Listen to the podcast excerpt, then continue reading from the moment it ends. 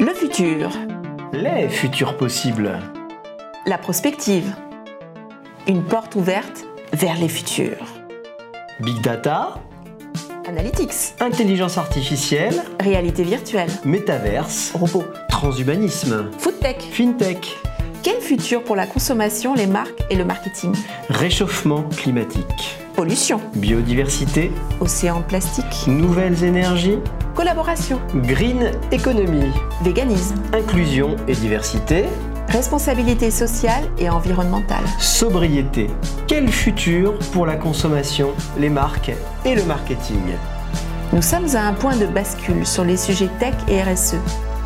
Posons-nous. Prenons le temps d'imaginer le futur, les futurs de vos marchés, de vos marques et du marketing. Allez, embarquez en notre compagnie pour une analyse prospective des mondes possibles de la consommation et des marques à travers le prisme de la science-fiction. Un podcast animé par Marina, notre experte en pop culture et tendance fiction. Et par Pierre, notre expert marque et consommation. Allez, attachez vos ceintures, décollage imminent vers le futur. Et surtout, faites-nous part de vos impressions sur ce voyage à travers l'espace et le temps. Pour analyser les liens entre Kantar, science-fiction et monde de demain, nous avons fait appel à Raphaël Granier de Cassagnac, auteur d'un triptyque fascinant sur l'intelligence artificielle. Et vous allez voir qu'il apporte un twist intéressant au concept. Pas besoin de lui faire passer le test de Turing, je pense.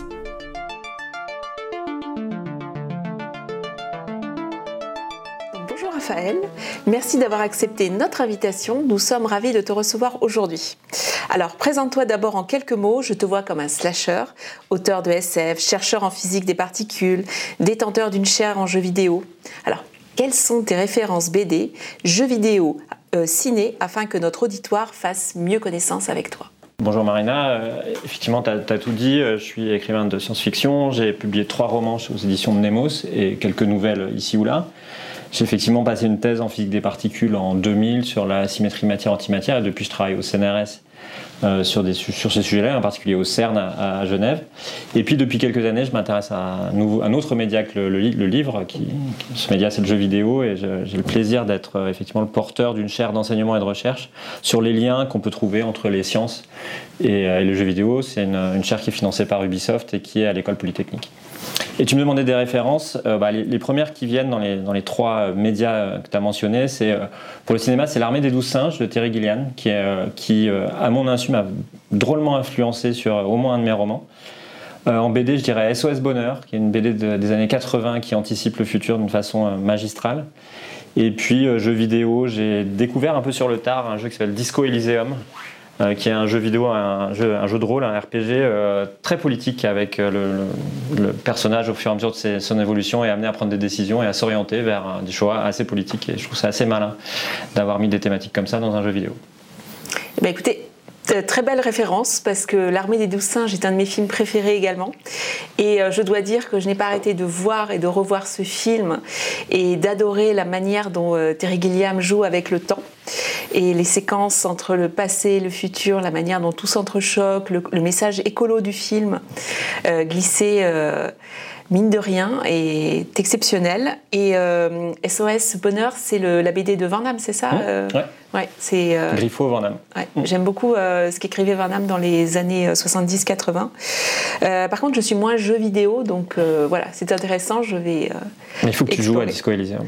Ben, je, je vais regarder ça. Donc, euh, tu as récemment écrit un bouquin, euh, Resilient Thinking, qui met en scène l'intelligence artificielle et la conscience artificielle.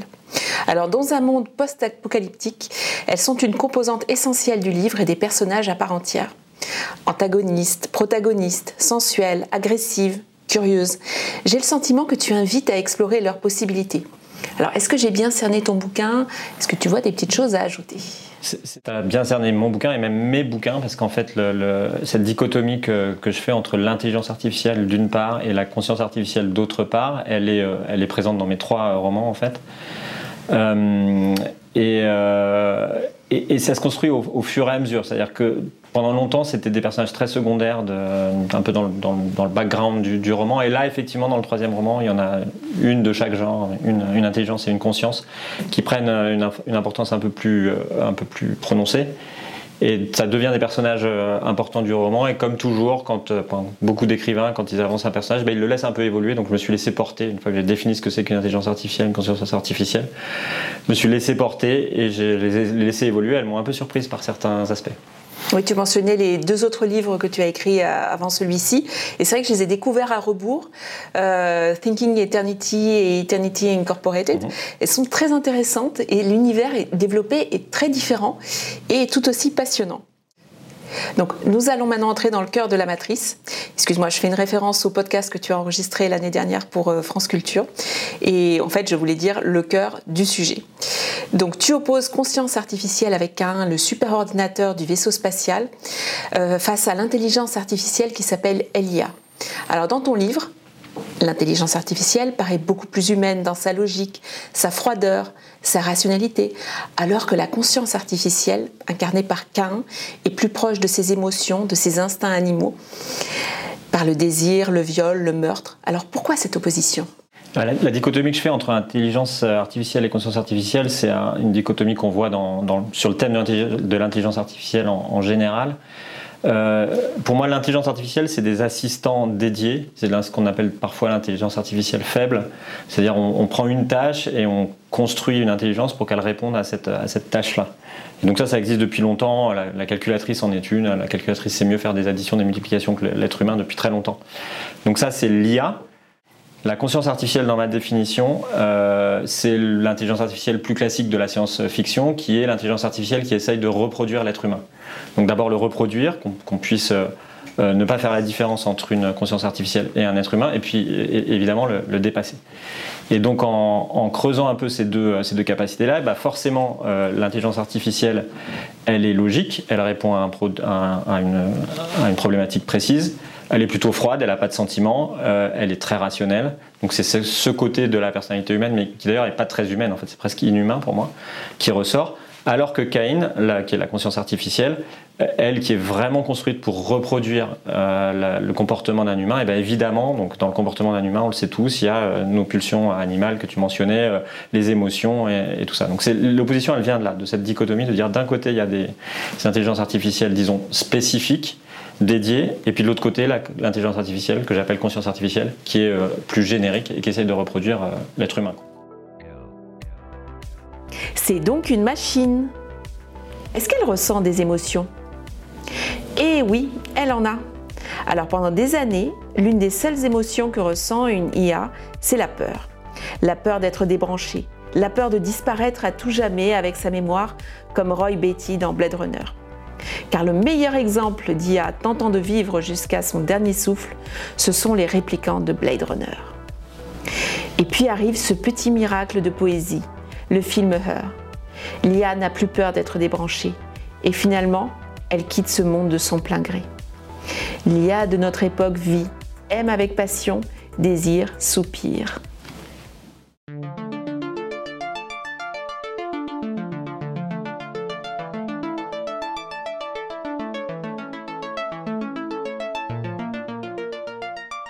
La dichotomie est fascinante dans le, dans le bouquin.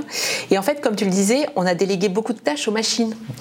Et euh, ton livre dresse en fait un constat alarmant, parce que je pense notamment à un paragraphe que je vais lire, euh, qui est page quatre-vingt-huit euh, de ton bouquin.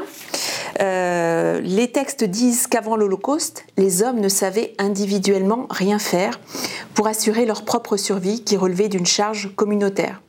Ils ne savaient ni chasser, ni cultiver la terre, ni élever des animaux, ni fabriquer leurs vêtements, ni se soigner, ni produire de l'énergie. Tout cela était assuré par d'autres, par la collectivité, voire par des machines. Donc, euh, après cette lecture de ton, de ton livre, euh, finalement, l'homme a délégué aux autres, aux machines. Est-ce que tu sous-entends qu'on perd nos vies, qu'elles dépendent maintenant de l'I A ? Est-ce que tu y vois des signes dans notre société ? Parce que On le voit aujourd'hui, l'I A se développe aussi sur le terrain, le, le terrain de la créativité. On a des auteurs, des artistes, des journalistes. Est-ce qu'il faut en avoir peur? Mais toi, est-ce que tu penses que l'homme peut garder son destin en main en s'appuyant sur l'intelligence artificielle? Et quelles sont les mesures à prendre, à mettre en œuvre pour s'assurer qu'on reste le maître de son destin? Oui, non, il ne faut pas avoir trop peur, je pense, mais il euh, faut avoir conscience, mais il ne faut pas forcément avoir peur.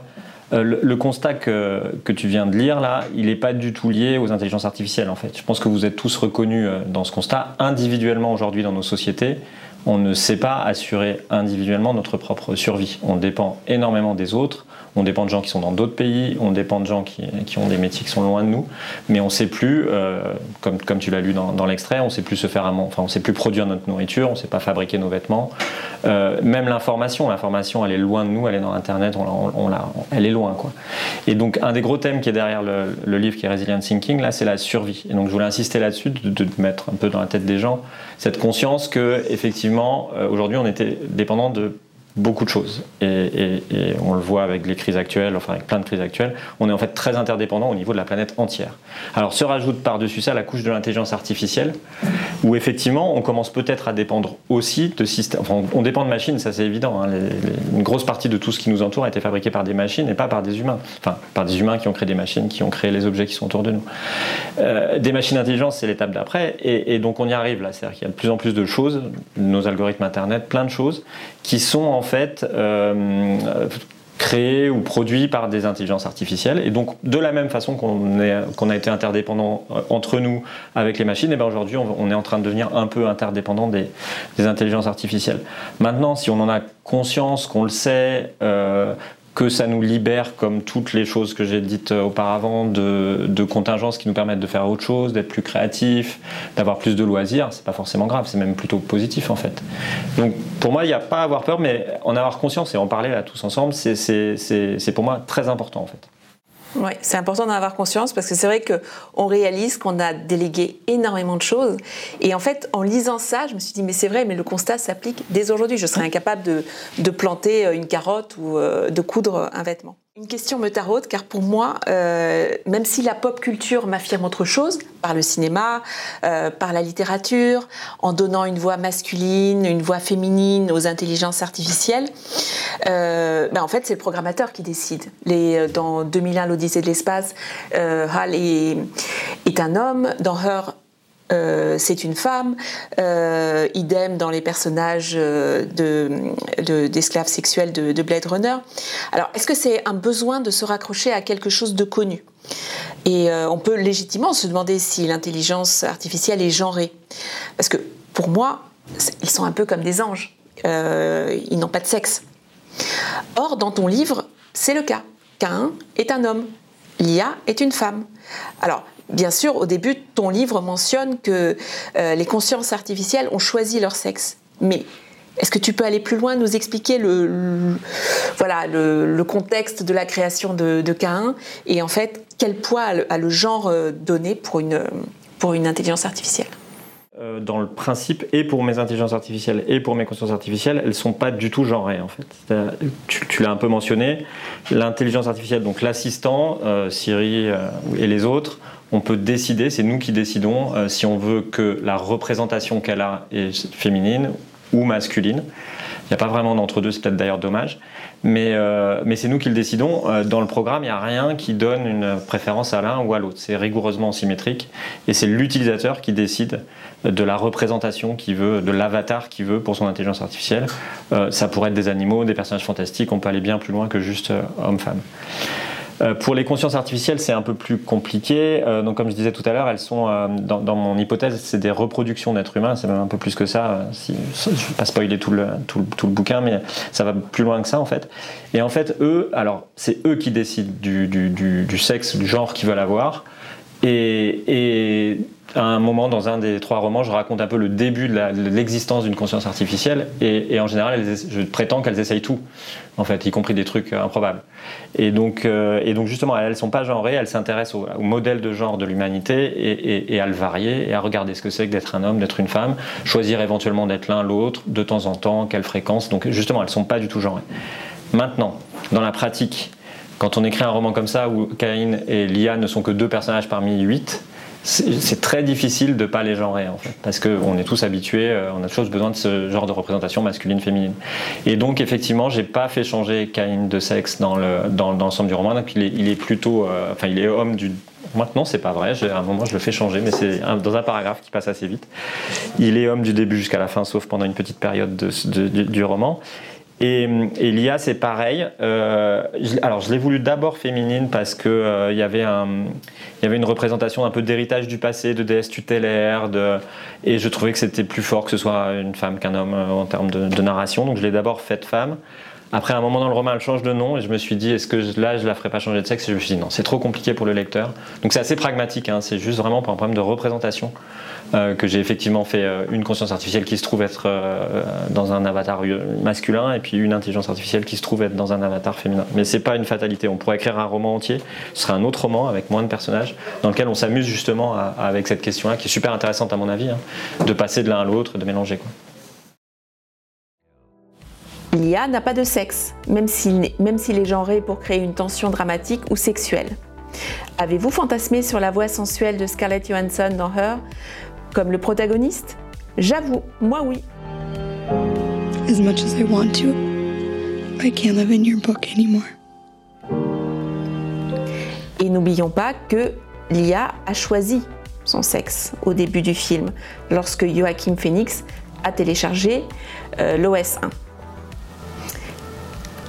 Avez-vous été troublé par les robots de Westworld qu'on voit nus et anatomiquement bien genrés pendant toute la première saison de la série produite par H B O ? On aurait pu imaginer que, comme les statues antiques représentant des femmes, elles n'auraient pas de sexe. Mais non, le réalisme va jusqu'au bout. Et pourquoi pas, finalement, tant qu'il n'y a pas de male gaze ?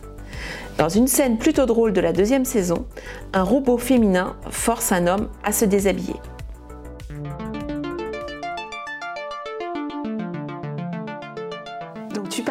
De, d'éducation, de la manière dont euh, Caïn et, et l'I A se, se forment. Alors moi, j'aimerais m'intéresser maintenant à la question de l'apprentissage de l'intelligence artificielle.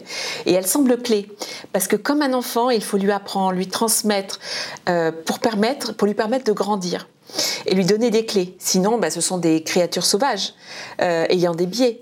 Donc on passe, on, on est vraiment sur un, une opposition entre le rationnel et l'émotionnel de, de l'I A et de Caïn. Donc en fait, l'éducation est un sujet clé maintenant pour les enfants, mais dans ton livre aussi. Alors j'ai mentionné que tu étais professeur. Est-ce que tu souhaites partager un message ? Bah vraiment non, je suis pas une, euh, j'ai pas une fibre euh, enseignante euh, très grande. J'enseigne un petit peu, mais c'est pas, euh, c'est pas le, le disons la, la, le mode de communication, de transmission qui m'intéresse le plus. D'ailleurs, j'ai plutôt diminué mes charges d'enseignement pour augmenter ma, mon temps d'écriture. Je, je suis pas sûr d'être un bon pédagogue par ailleurs. Donc non, je suis pas un, du tout un spécialiste de ça.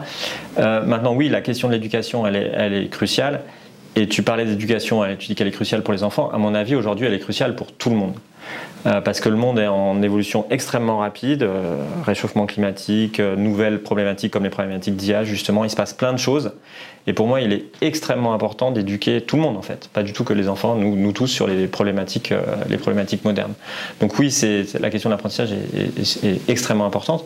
Et si on revient sur l'I A, euh, tous les algorithmes qui se créent à base de, de deep learning et de ce genre de choses-là, euh, la question de l'apprentissage est évidemment cruciale. Et, et ce que fait l'I A à la fin dépend vachement de comment on l'a entraîné. Donc il y a plein de gens qui savent faire ça assez bien, de dire attention, si on l'entraîne de telle façon, il y aura des biais, euh, si, si on veut qu'elle réponde à la question qu'on lui pose, il faut qu'on l'entraîne de telle et telle façon.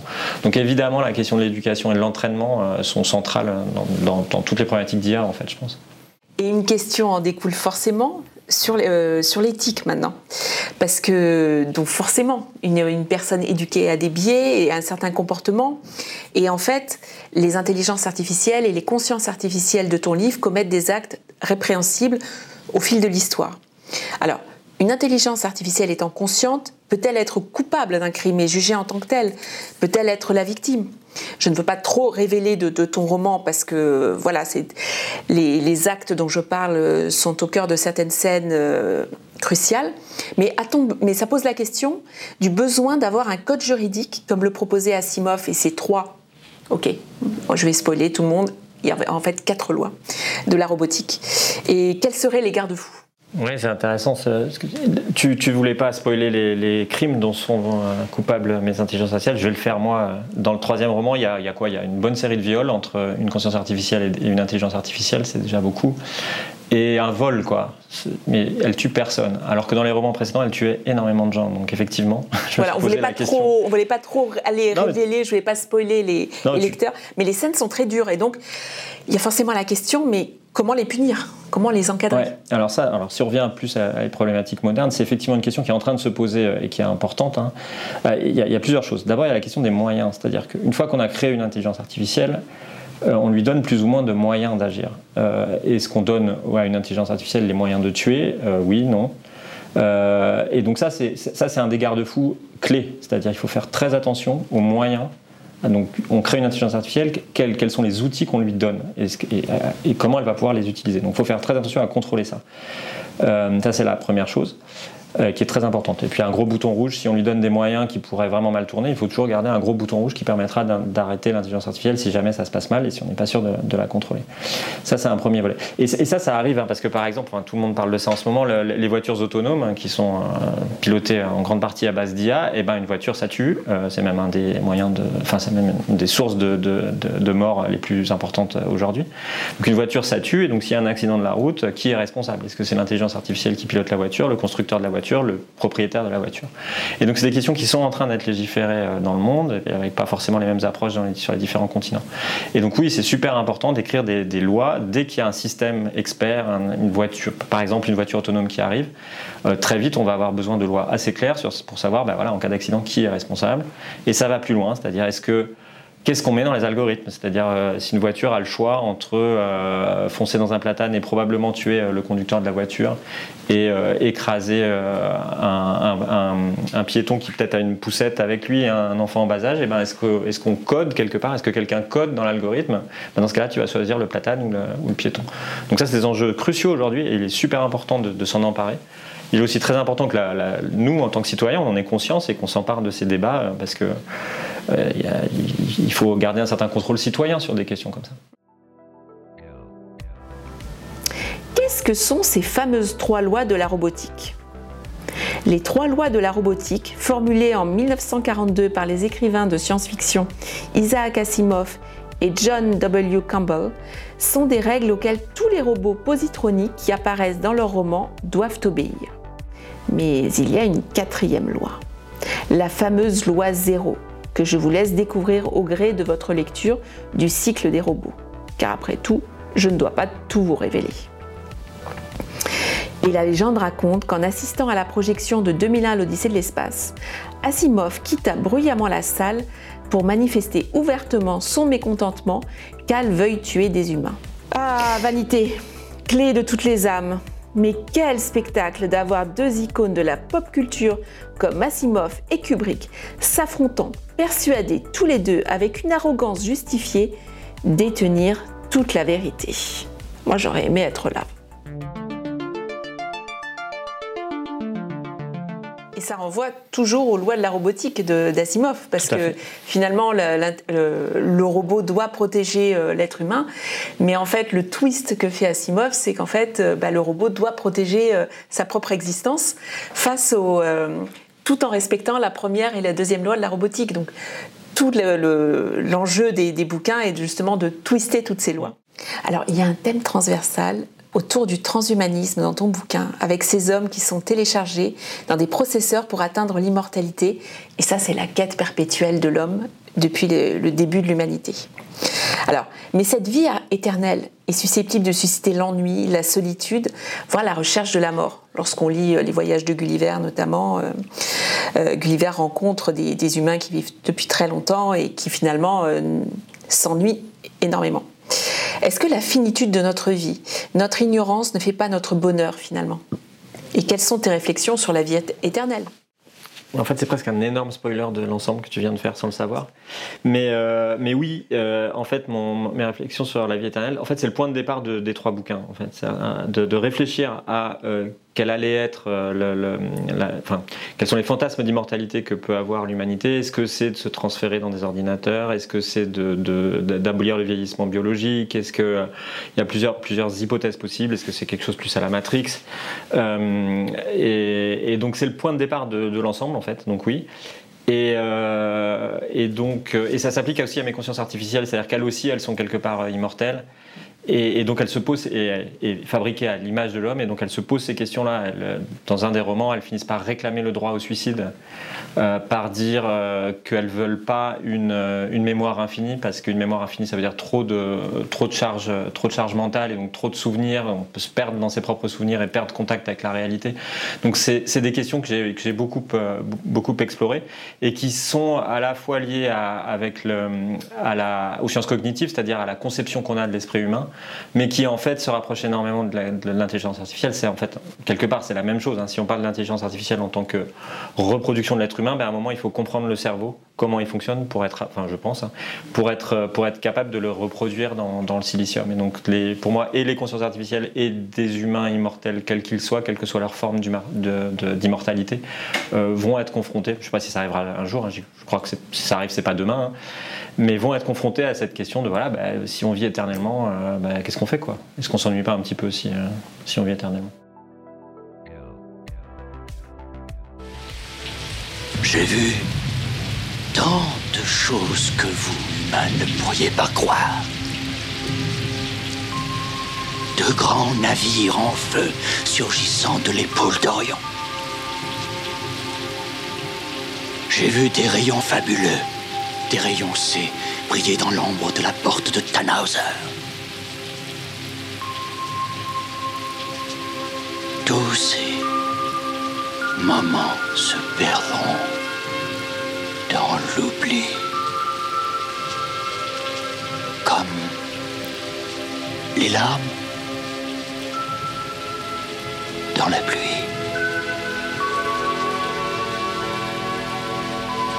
Il est temps de mourir.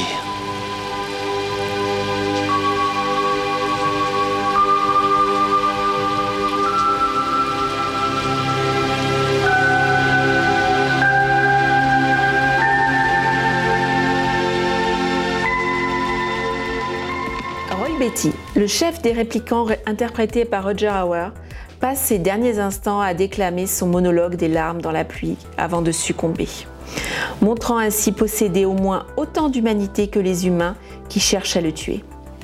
Par cette scène lyrique, Roy accepte de mourir comme un humain au lieu de chercher à prolonger sa vie. Et par là même, il accède à l'immortalité cinématographique puisque c'est l'une des plus belles scènes du cinéma aujourd'hui. Ce qui fait le sel de notre vie, c'est de ne pas savoir à quel moment elle prendra fin. Et euh, ça apporte du piment, hein. Malheureusement, c'est, euh, c'est notre euh, destinée commune, finalement. Donc ça nous, ça nous réunit.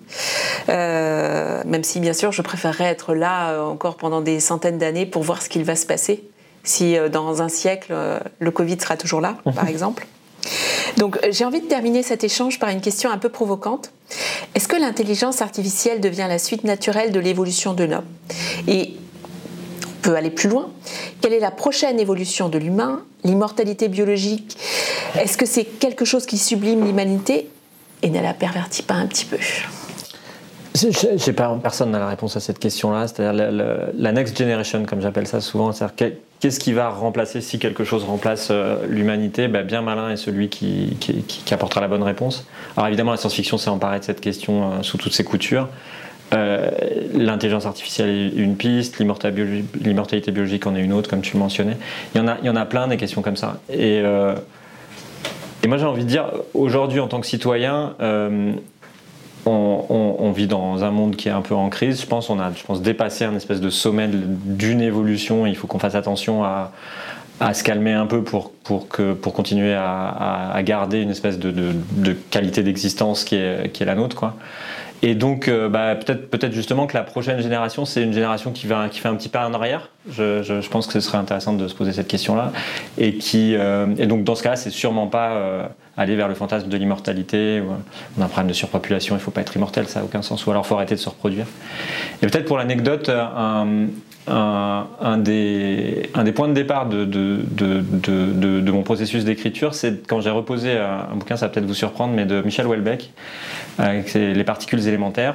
Bon, le, les particules élémentaires, la grosse partie du bouquin, c'est un bouquin à la Houellebecq classique, hein, avec tous les travers qu'on, qu'on aime ou qu'on n'aime pas. Mais les deux derniers chapitres sont un, deux, deux chapitres de science-fiction pure, dans lequel justement, il, il, il avance l'idée qu'un de ses héros a créé l'arrêt du vieillissement, et donc l'humanité donne naissance à une next generation qui sont des immortels biologiques, qui ne vieillissent pas. Et, et ce qui est très intéressant dans son approche, alors ça tient sur deux chapitres, je ne suis pas sûr que ça tiendrait sur un roman, c'est qu'il dé, il dépeint une, une, une suite radieuse en fait, c'est-à-dire ça se passe bien. C'est-à-dire qu'en général, quand on fabrique la Next Generation, la première chose qu'on fait, c'est de lui foutre sur la gueule. Je ne sais pas si j'ai le droit de dire des choses. Et, euh, et donc on commence par, la Next Generation commence par s'opposer à, à l'ancienne, ou l'ancienne s'oppose à la nouvelle, et, et on se bat. C'est, c'est le, le, le fantasme de l'intelligence artificielle qui a peur du, d'être débranchée, comme H A L par exemple. Enfin, c'est tout, tout ça. Donc tout ça, c'est souvent l'intelligence artificielle est vue comme un truc euh, avec une adversité qui va s'opposer à l'être humain. Et ben dans cette hypothèse-là de, de, de Houellebecq, c'est pas ça. C'est, je veux dire, voilà, on a créé la nouvelle génération, on la respecte. Elle est immortelle, donc on n'a plus vraiment besoin de se reproduire. Donc petit à petit, on arrête de se reproduire, on laisse la place à la nouvelle génération qui est plus forte que nous. Et, et moi, j'ai envie de, de, de, de récits un peu radieux comme ça. Donc je ne sais pas si, si tu l'as senti ou pas, mais dans Resilient Thinking, il y a un peu ça. C'est-à-dire que c'est pas un, c'est pas un roman comme les deux premiers, très dystopique, dans lequel, dans lequel tout se finit assez mal. Euh, moi, je pense qu'on a besoin aujourd'hui de récits où, euh, à tous les niveaux, avec ou sans intelligence artificielle, euh, qui portent quand même un message un peu positif sur l'avenir de l'humanité, quoi. C'est un tropisme hein, de, la, de la S F de, de présenter toujours un avenir sombre, stérile, euh, toujours euh, avec des populations, euh, enfin, une terre surpeuplée. Et euh, on se pose la question de la reproduction. Et souvent, immortalité rime avec stérilité. Rares sont les, les, les immortels qui peuvent se, se reproduire. Je crois que dans Highlander, d'ailleurs, ils sont stériles, non euh, Je me souviens nos, plus, mais... nos immortels. Mais c'est une fatalité, c'est-à-dire que si on devient immortel, ouais. on, à, un moment, à un moment, il faut arrêter parce que sinon on est trop. Ouais. Donc il n'y a aucun intérêt, en fait, lorsqu'on est immortel, à, per... à se perpétuer et à se reproduire. Donc finalement, euh, tout s'arrête, finalement, et tout est. Alors que le cycle perpétuel de la vie, c'est finalement euh, naître, euh, grandir, vivre et mourir. Mmh. Donc euh, voilà. Alors euh, Raphaël, merci beaucoup d'avoir répondu à mes questions. Merci à toi. Donc euh, nous allons euh, entamer la troisième partie de notre émission et je passe maintenant la parole à Pierre euh, qui va discuter avec Virginie Lannevère euh, de l'intelligence artificielle dans le monde des études. Raphaël, n'hésite pas à intervenir à tout instant.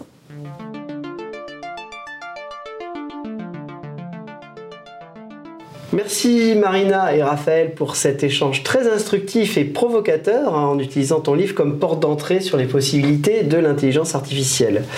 Alors maintenant, je suis ravi de discuter avec toi Virginie, toi qui es directrice du département Analytics pour Kantar Insights France. Et la première question que j'ai pour toi, c'est où en est-on de l'utilisation de l'intelligence artificielle dans les études et comment se sont-elles développées? Donc tu peux donner un peu de perspective historique. Ah ça c'est très historique parce que ça fait très très longtemps euh, qu'on utilise l'intelligence artificielle euh, dans nos domaines. Et pourquoi? Juste parce que euh, la, l'apparition des données massives a nécessité l'utilisation d'intelligence artificielle pour le traitement de la donnée. Alors je vais vous donner quelques petits exemples quand même. Euh, par exemple, le panel Metascope qui a été créé par Kantar en dix-neuf cent soixante-trois.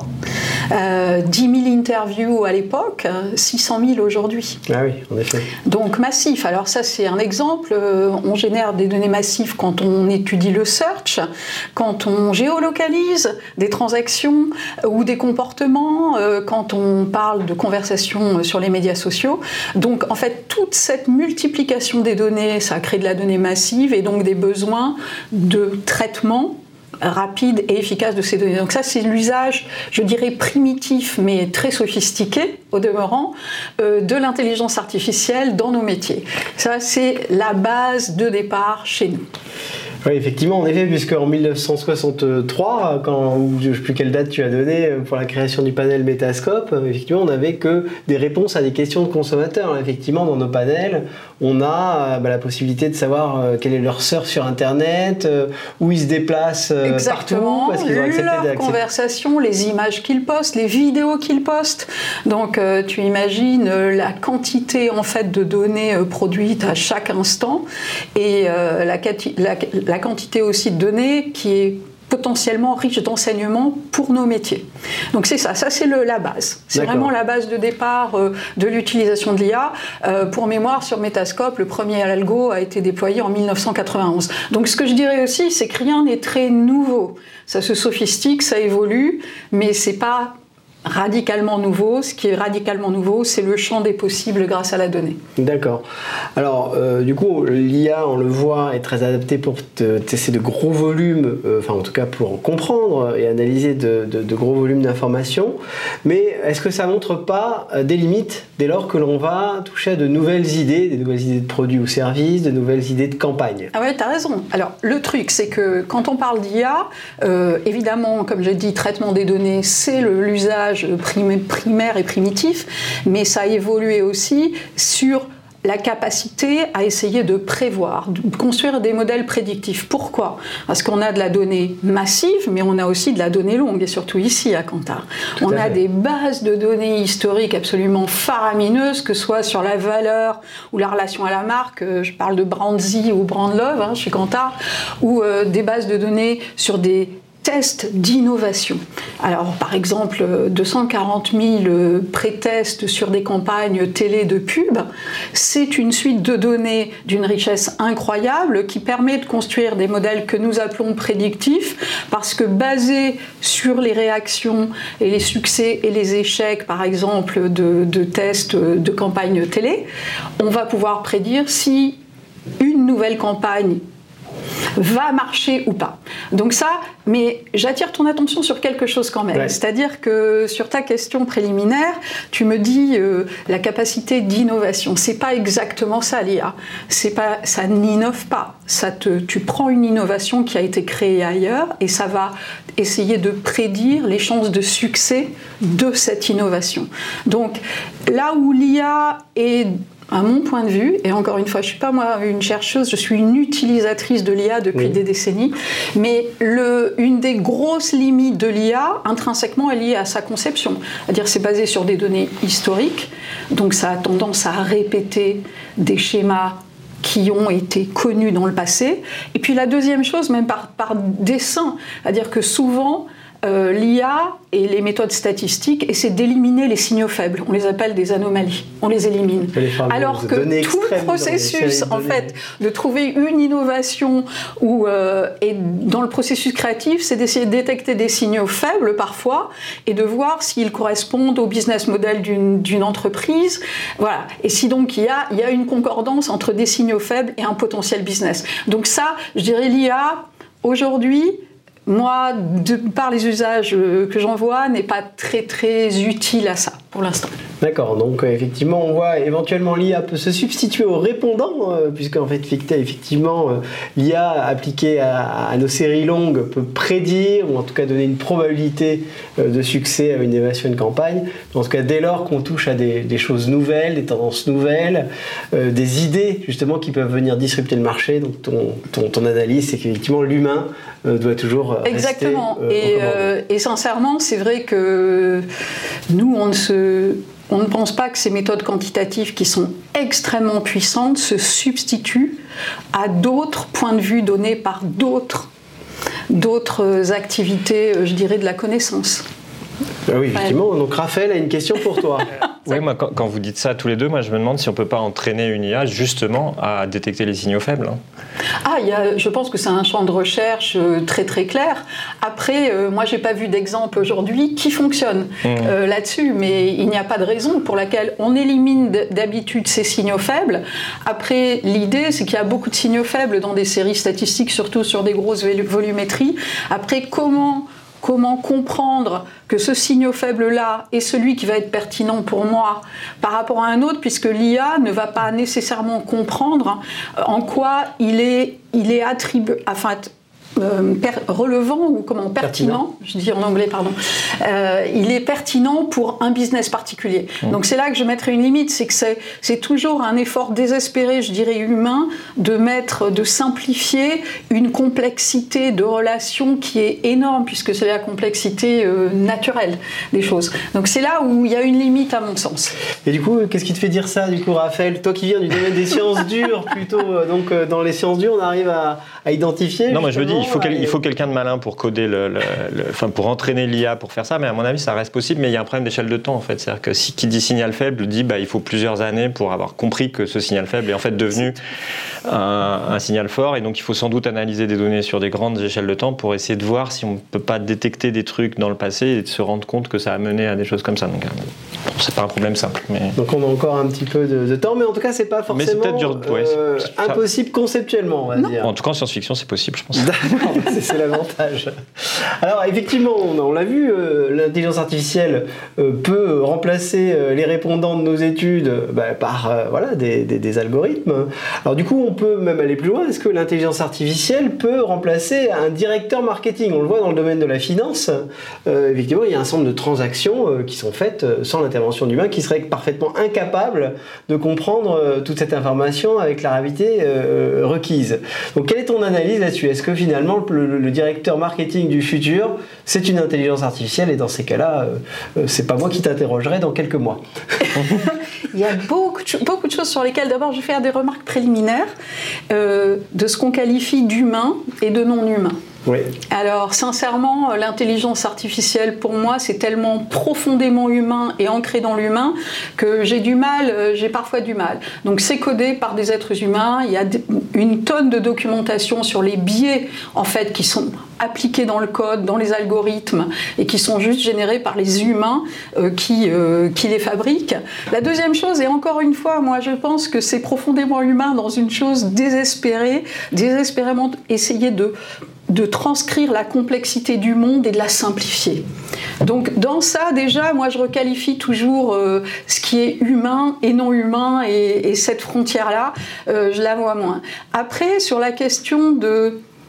Oui, il y a de la décision depuis déjà très longtemps. Euh, moi, j'ai commencé sur les marchés financiers il y a déjà vingt ans qu'il y avait euh, du trading à haute vélocité généré euh, par des machines. En général, toutes ces places de marché, les mises en relation, on pense même Parcoursup, euh, Mythique, oui, ça peut être très facilement... Euh, voilà, le, l'achat d'espace publicitaire est déjà dans une large part automatisé. Euh, ceci étant... Euh, Il faut bien quand même des êtres humains d'abord capables de vérifier, parce que oui, je sais bien qu'il y a des algorithmes qui contrôlent eux-mêmes la, la capacité à prendre les bonnes décisions d'autres algorithmes, mais malgré tout, il faut bien, il faut bien une instance d'abord de décision sur quelles variables sont importantes dans un modèle, quelles sont les variables importantes pour un business. Et encore une fois, j'en reviens à la deuxième raison pour laquelle moi je pense que définitivement un C M O restera essentiel et toutes ses équipes d'ailleurs, avec des équipes supplémentaires pour gérer le portefeuille d'algo. Mais l'humain va rester, pourquoi ? Parce que ce n'est qu'un point de vue sur une situation et un potentiel. C'est-à-dire les modèles quanti ne vous donnent qu'une explication ou une grille d'explication sur Euh, un événement ou un potentiel en business. Et donc, il est toujours important, les meilleures décisions resteront prises avec plusieurs points de vue, des points de vue donnés par du quanti, des points de vue donnés par du quali. Et c'est quand même essentiel de continuer à intégrer plusieurs points de vue pour de la bonne prise de décision. Et encore une fois, quand on parle de programmatique, ce dont tu parlais au départ, il est aussi essentiel d'avoir une supervision intelligente, parce que même euh, du machine learning, au bout d'un moment, il y a une déviation. L'auto-apprentissage peut faire que les modèles et les résultats des modèles vont dévier de ce qui était l'attendu. Donc c'est vrai qu'on est toujours dans une interaction, moi je dirais assez saine finalement, et puis pas si Si, euh, pas si inquiétante que ça. D'accord, donc effectivement, D'un l'intelligence artificielle n'est pas un substitut euh, aux décisions marketing, mais un, un, un outil d'aide à la décision. Du coup, Raphaël, ça, ça, du coup, dans ton livre, toi, tu as quand même une, une vision où euh, l'intelligence artificielle, ou voire la conscience artificielle, peut se substituer euh, à un centre de décision euh, Comment tu réagis aux propos de, de Virginie sur le, sur le marketing ?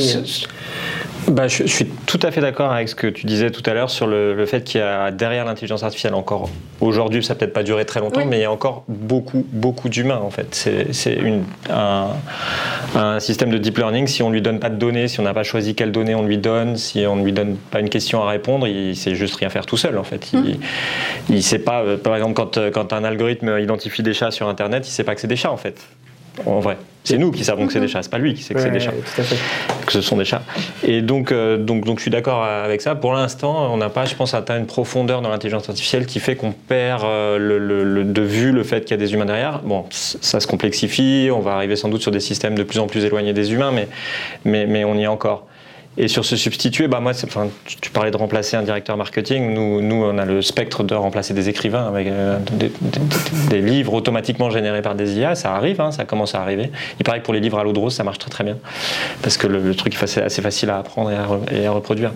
Donc, euh, donc oui, ça, ça va arriver tout ça. Il va y avoir certaines tâches sur lesquelles l'I A va remplacer l'être humain qui fera autre chose à la place. Il ira à la plage. Oui, ça existe déjà d'ailleurs. Non oui, tout à fait. Mais ça existe même d'ailleurs dans le domaine de la publicité. Hein, les premières publicités créées par des des intelligences artificielles ont, des, enfin, voilà, ont déjà vu le jour et ont même été déjà diffusées.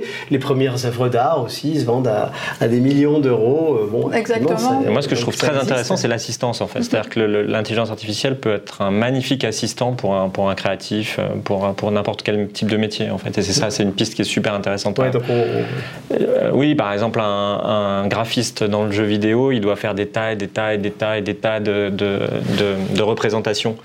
Euh, qui sont un peu toutes les mêmes mine de rien, donc c'est, oui, assez, oui. c'est assez rébarbatif de faire ça. Et ben, s'il a à côté de lui un assistant qui lui fait des déclinaisons de, de, de ce qu'il de, de ce qu'il crée vraiment sur plein de choses, ben, il gagne du temps en fait et il se reconcentre sur les aspects les plus créatifs de son métier. Oui, tout à donc, fait. Et effectivement ce que tu dis peut être très utile dans notre métier. Par exemple, effectivement on le voit avec la fragmentation des médias et la multiplication des formats qu'on doit développer sur une même campagne, puisque la pub doit être adaptée à la fois au contexte, aux différentes plateformes, oui. et cetera. L'important pour une femme ou un homme du marketing, c'est d'avoir l'idée, en fait, sa déclinaison. On connaît les codes d'expression de la marque sur différentes plateformes, donc effectivement, l'intelligence artificielle pourrait aussi. Mais là, encore une fois, on est loin du champ de l'innovation. On oui. est dans le champ de la réapplication de règles communes, que ce soit euh, scénarisé, ouais, ou, euh, ouais. et, et, et ça c'est effectivement une utilisation euh, tout à fait optimale, moi je trouve, des capacités de l'I A aujourd'hui, et ça c'est vrai, et c'est répétitif, donc euh, ça élimine euh, de l'ennui. Les data scientists sont des gens qui s'ennuient beaucoup et très vite, mmh. donc il faut les occuper avec des choses intelligentes. D'accord, et puis il y a aussi, alors effectivement le, le, le, la médaille Field de cette année, enfin le, le, le lauréat de la médaille Field, donc Hugo Dunil-Cupin, le disait effectivement, il y a en fait ce qui lui, lui donne Des, des idées, ouais. c'est souvent des pensées pensée latérale. euh, latérales. Donc tu, tu voulais en parler. Les grands hein, processus pense, créatifs euh, quand même sont liés à cette capacité qui est aujourd'hui euh, purement humaine de, en fait, d'agréger de, de, des pensées latérales et d'en faire quelque chose d'autre. Mmh. Et ça, moi, je l'ai pas encore vu sur de l'I A, sincèrement. Donc ça, c'est encore un des un des domaines où euh, l'innovation, la, le créatif est totalement pas codable, euh, pour générer vraiment de l'inattendu, quelque chose de vraiment euh, différent. Moi, moi, je pense que, bon, là, pour l'instant, on en est encore à une limite très, très claire. Comme tout à l'heure, je pense que ouais, ça, ça peut ça se faire. Bah, il faut, il faut, il faut qu'il y ait un créatif quelque part qui conçoive ce que tu viens de dire et qui arrive à le coder dans une I A et de oui, l'entraîner spécifiquement. L'idée, à la fin, elle viendra, elle viendra toujours de l'humain, mais après, oui, il pourra voilà. la déléguer. Mais on, on devrait pouvoir entraîner une I A à précisément aller chercher les pensées latérales. Mmh. Mais il faut le faire. Il faut, il faut, il faut, il faut, voilà. il faut y penser, non, il faut réfléchir. C'est toujours avancer. Guidé d'une certaine manière. C'est-à-dire que pour bon. l'instant... Donc c'est moi, une prolongation euh, du raisonnement oui. humain. C'est un c'est outil, pas, ouais, encore une fois. Moi, je vois hein, comme un outil. Dit, euh, et formidable parfois, hein, ça sauve des vies. On le sait, oui. euh, Kantar a gagné un prix, euh, je crois, en, en, étu, en aidant euh, S N C F Réseau. Tout à fait, sur les passages à niveau, effectivement. L'I A... euh, l'I A, oui. c'est un outil absolument fantastique dans plein de domaines euh, pour agréger et, et utiliser. Alors, je crois qu'il y avait un million de scénarios générés par l'I A euh, sur ce projet-là et qui permet littéralement euh, voilà, d'aller, euh, d'aller trouver des, des préconisations concrètes ou des recours concrètes. Oui. Donc, c'est vrai que c'est... C'est un outil, euh, moi, il n'y a pas beaucoup de fantasmagorie chez moi autour de ça quand même, hein. je, je dois oui. dire que je reste, je reste assez distancié par rapport, euh, par rapport à l'I A. Alors il y a une autre limite, hein, ou une autre crainte vis-à-vis de l'intelligence artificielle, c'est la capacité à comprendre pourquoi elle arrive à un résultat.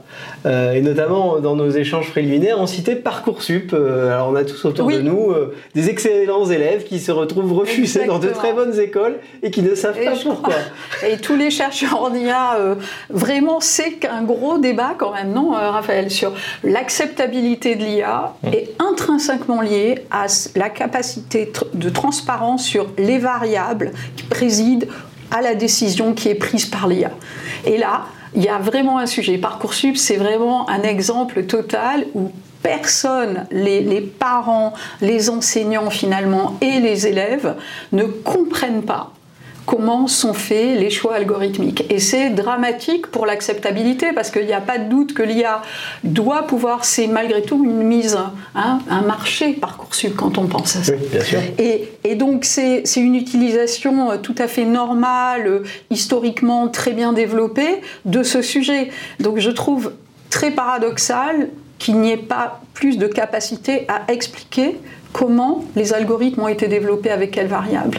Et donc voilà, ça c'est, je trouve c'est encore une fois un domaine où il y a beaucoup, beaucoup d'améliorations à avoir pour l'acceptabilité de ces outils-là, surtout quand, quand on commence à toucher à des applications grand public. C'est l'ordinateur, le, le pilote automatique sur Tesla, euh, voilà, quels sont les, les choix, hein, euh, j'écrase quelqu'un de soixante-dix ans ou pas. Oui. Alors du coup, est-ce que c'est du coup une limite Euh, technique, c'est-à-dire qu'on est, comme c'est des, des, des, des modèles qui fonctionnent sur des corrélations, pas forcément des, sur des relations de cause à effet, ou c'est une euh, limite du coup de gouvernance, et en fait finalement on, on ne souhaite pas donner toute la transparence. euh, on en est où là en ce moment sur euh, l'intelligence artificielle, sur, sur, moi, cette, euh, sur cette limite? Alors Raphaël, tu diras ce que tu en penses. Moi j'attends toujours le grand vulgarisateur hum. Oui, d'accord. de ce sujet-là, qui va arrêter de se réfugier derrière la technique, euh, voilà, l'opacité euh, des maths qui sont appliquées derrière ou des statistiques, mais qui explique clairement là où il y a un potentiel de biais ou comment on a corrigé les biais intrinsèques à la donnée qu'on va utiliser, le choix des données, la pondération. C'est quand même pas des mathématiques si avancées que ça, franchement. Mais on attend un grand vulgarisateur, quelqu'un qui serait capable de l'expliquer d'accord. d'une façon très simple et justement euh, pas dans l'opacité, parce que euh, ces algorithmes-là euh, ont été audités, euh, on peut année après année voir les résultats, hein. euh, Parcoursup, on voit quand même les résultats euh, euh, après plusieurs années de, de déploiement. Donc oui, moi j'attends ça. Je ne sais pas Raphaël si toi... Non, je suis complètement d'accord avec toi. Il y a, il y a, je suis d'accord avec ce que vous avez dit sur l'acceptabilité et puis le, le, le, l'explication, enfin l'éducation, de, on en parlait un peu tout à l'heure d'ailleurs, sur l'éducation de la, des, des citoyens sur ces nouveaux ces nouveaux outils, il y a l'I A, il y en a d'autres, hein, ouais, ouais. sur comment ça marche. Et c'est, et, et c'est très très difficile pour l'I A, parce qu'il y a plein de gens aujourd'hui qui utilisent des systèmes euh, ouais. d'I A, experts, deep learning, n'importe quoi, qui ne comprennent pas eux-mêmes comment ça marche en fait, ouais.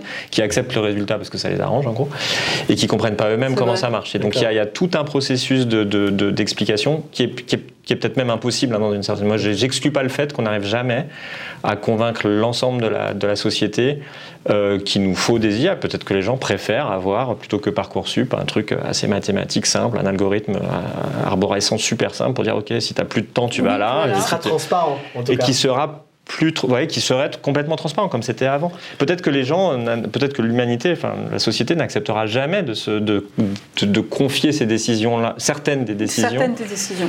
Sans, à, sans comprendre à des machines, sans, sans comprendre, ouais. et, m- et même en comprenant si ça se trouve. Non, je pense que le, le vrai obstacle, c'est ce que tu disais, c'est que c'est pas facile à comprendre. Le grand oui. vulgarisateur, il n'existe pas encore. Et la science-fiction peut aider justement. Mais oui, bien sûr. En fait, vulgarisation ou pas ? Ouais, ouais, bien sûr. Donc le, le, le, tous les médias peuvent aider en fait. Mettre en scène des situations. Alors, on a la voiture autonome, c'est un, un exemple magnifique aujourd'hui parce qu'il est assez présent. Mettre en scène les situations, dire voilà, il y a des décisions à prendre, comment ça marche, les mm-hmm. conséquences, euh, balayer les conséquences.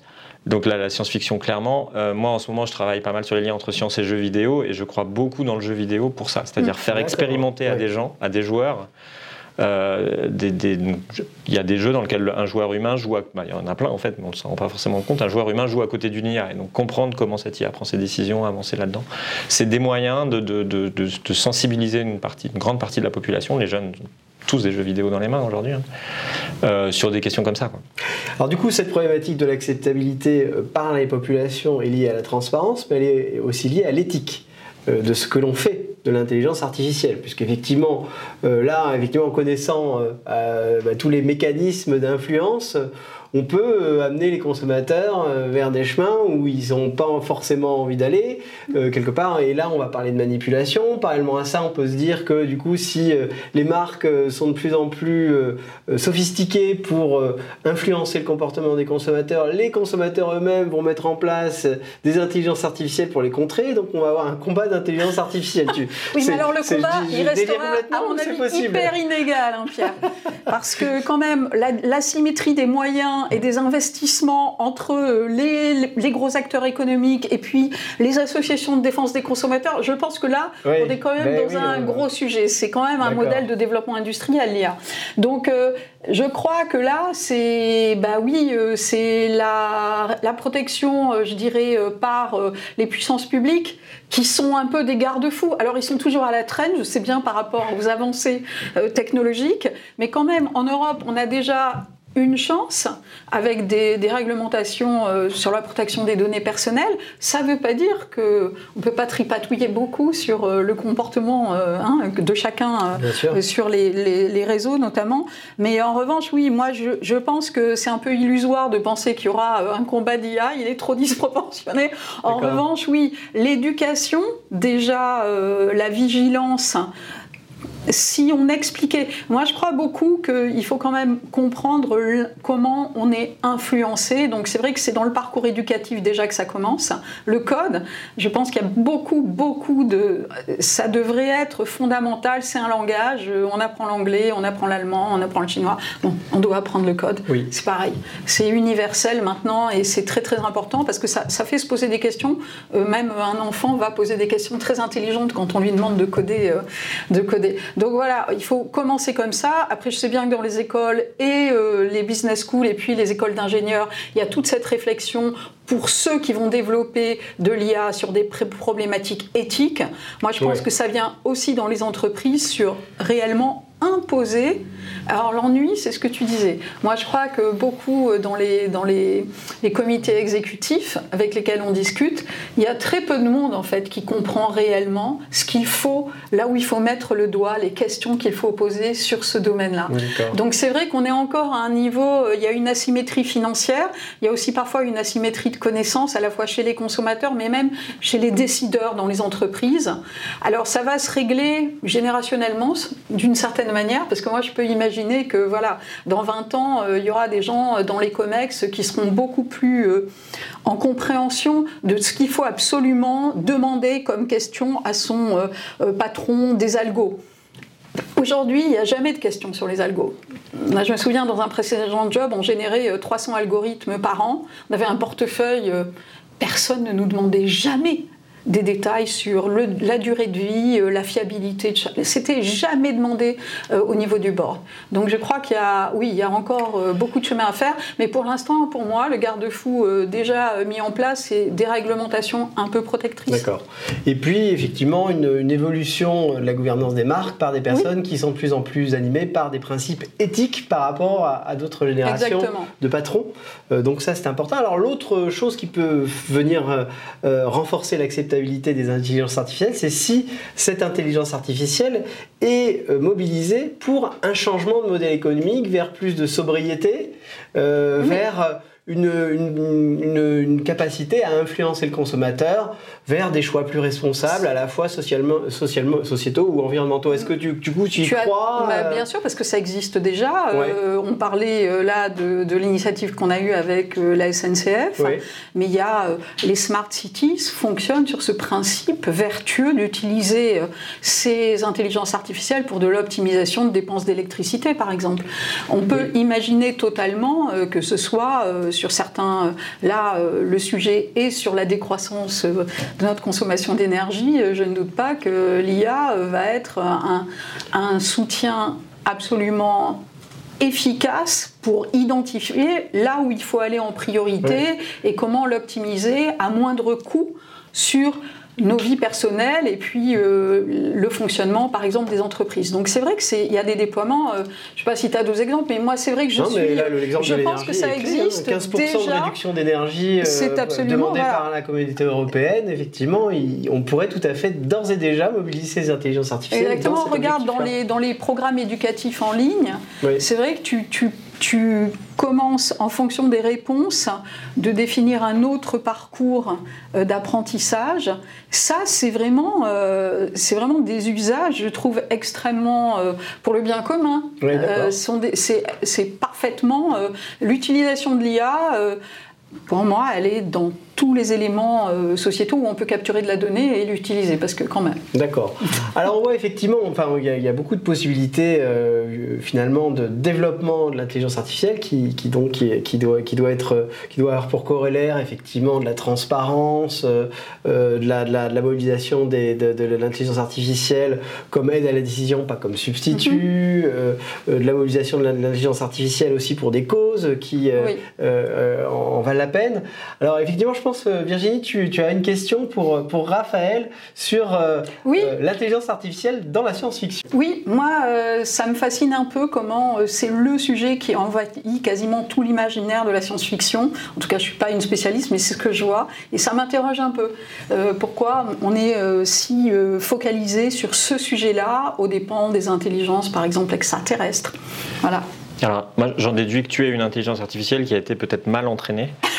Euh, parce que non non mais c'est sûr que l'I A depuis très longtemps, hein, depuis les robots d'Asimov et même, même un peu avant, euh, est un thème de science-fiction très fort parce que c'est une mine narrative incroyable, il y a plein de choses à raconter, euh, mais c'est pas la seule, hein. Il y en a plein d'autres.